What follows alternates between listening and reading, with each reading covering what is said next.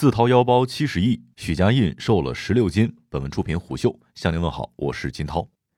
一向高调的许家印，大概原本想默默通过变卖个人资产和股权质押换来现金来给恒大输血，没想到被孙宏斌无意间打乱了阵脚。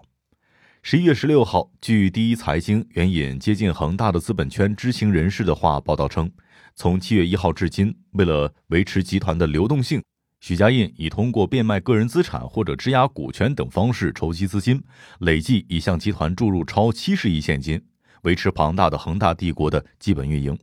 该知情人士称，目前都是许家印个人筹钱在为恒大续命。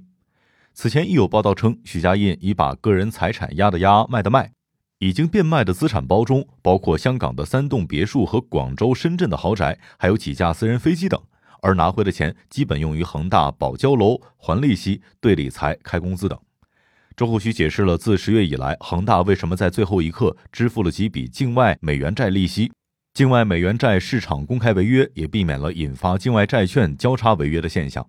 此前，外界虽然知道负债 1.95 万亿的恒大在付息最后宽限日支付了利息，但并不清楚这些钱来自于哪里。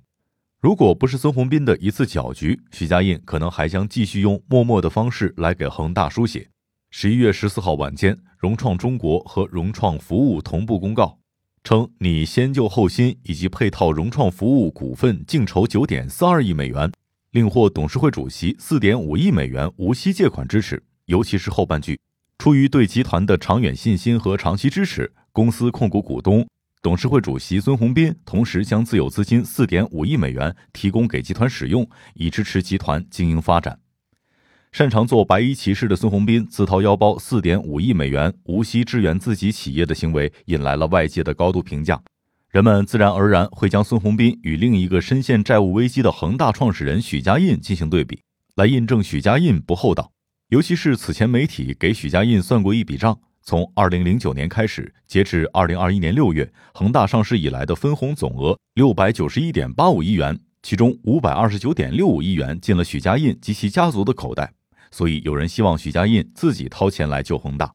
所以在这种背景下，许家印身边的知情人士出来爆料，许家印已经自掏腰包70亿为恒大输血，用来保证财富每月 10% 的兑付，总部员工发薪，境内外债券付息，推动全国各地项目复工复产等。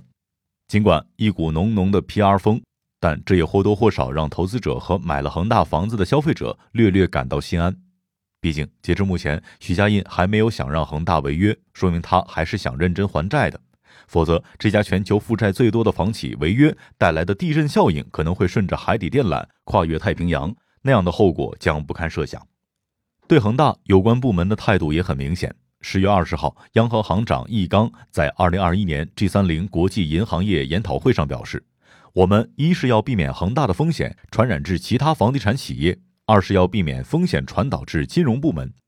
综合各家媒体的报道，基本可以梳理出许家印变卖个人资产和股权质押的这么一条时间线。10月15号，许家印质押5亿股中国恒大股份，市值约 14.75 亿港元。根据香港土地注册处文件显示，10月19号，许家印将位于香港的山顶豪宅布利径10号 B 洋房抵押给中国建设银行，套现约3亿港元。随后又有消息称，许家印将布利径10号 C 座的独立房屋也抵押给了欧力士亚洲资本有限公司。另一条时间线则是恒大集团方面的自救。11月4号、11月5号、11月8号，恒大分别减持恒腾网络 1.5 亿股、 1.8 亿股和2亿股，回笼资金共计 11.25 亿港元。11月18号，中国恒大发布公告称，出售 16.62 亿股恒腾网络股份，出售价为每股 1.28 港元，较11月17日收盘价折让约 24.26%， 总代价约 21.3 亿港元。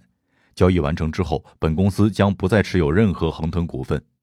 11月4号，港交所最新披露文件，在完成出售事项之后，10月18号，恒大集团在盛京银行的持股比例从 49.59% 下降至 19.85%， 共计变现金额110亿元。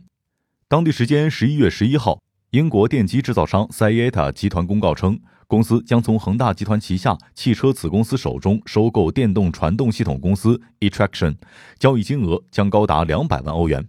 而该业务是恒大2019年斥资5亿买入的，这比骨折价还骨折。恒大汽车方面 ,11 月10号，恒大汽车在港交所发布公告，称于11月9号和配售代理签订了配售与认购协议，通过先旧后新的方式，以每股 2.86 港元配售 1.75 亿股，预期配售事项的所得款项总额为约5亿港元。11月19号，恒大汽车在港交所公告，于2021年11月19日和配售代理签订了配售与认购协议，通过先旧后新方式，以每股3港元配售9亿股，预期配售事项的所得款项总额约为27亿港元。跟10号的公告一样，恒大汽车称将把收取的所得款专项用于集团新能源汽车的研发及生产制造，为恒驰新能源汽车顺利投产奠定基础。另据澎湃新闻11月16号报道称，恒大汽车集团将2019年收购的电动传动系统公司 E-Traction 以200万欧元的价格卖给了英国电机制造商 SIETA 集团。此次卖出的 E-Traction 公司是恒大汽车在2019年3月份以5亿元的价格收购的。但最大的一笔潜在交易泡汤了。10月20号晚间，中国恒大发布公告，宣布解除出售恒大物业相关协议。根据此前签订的协议，恒大拟向 Hoop Life 出售恒大物业 54.16 亿股，占总股本 50.1%， 交易对价为 200.4 亿港元，相当于每股销售股份 3.7 港元。Hoop Life 是和生创展旗下物业板块公司。归结原因，一个是付款方式未能让急需要钱的恒大不满意，再一个原因可能是许家印不舍得卖了，毕竟200亿出售 50.1% 的股权，还要出让控制权，代价太大，卖得太便宜，这无疑给急需用钱续命的恒大雪上加霜。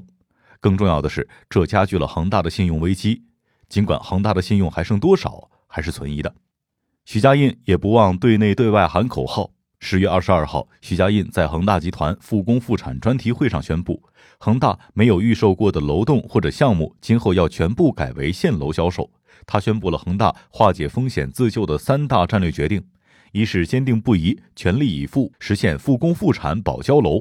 二是全面实施现楼销售，大幅压降房地产开发建设规模；三是10年内实现由房地产业向新能源汽车产业的转型。许家印称，恒大未来将全面实施现楼销售，房地产的销售规模要从去年的7000多亿，10年内要压降到每年2000亿左右，并在10年里完成由房地产向新能源汽车的产业转型。他说，所以我们要必须全力以赴，复工复产保交楼，才能够恢复销售，才能够恢复正常经营，才能归还各方面的欠款。但许家印应该清醒地认识到，留给他还债的时间并不多。或许恒大最终将被迫债务重组，不少人已经给他找好了参照物海航。11月1号，微信公众号醉话翻 talk 写道，一位化名为老汪的人不久前去见了许家印，发现许家印一下子瘦了16斤，本来就瘦，现在是精瘦的，这个样子人就看起来没什么精神气儿了。比没有精气神儿更可怕的是，外界对恒大彻底没了信心。商业洞听是虎嗅推出的一档音频节目，精选虎嗅耐听的文章，分享有洞见的商业故事。我是金涛，下期见。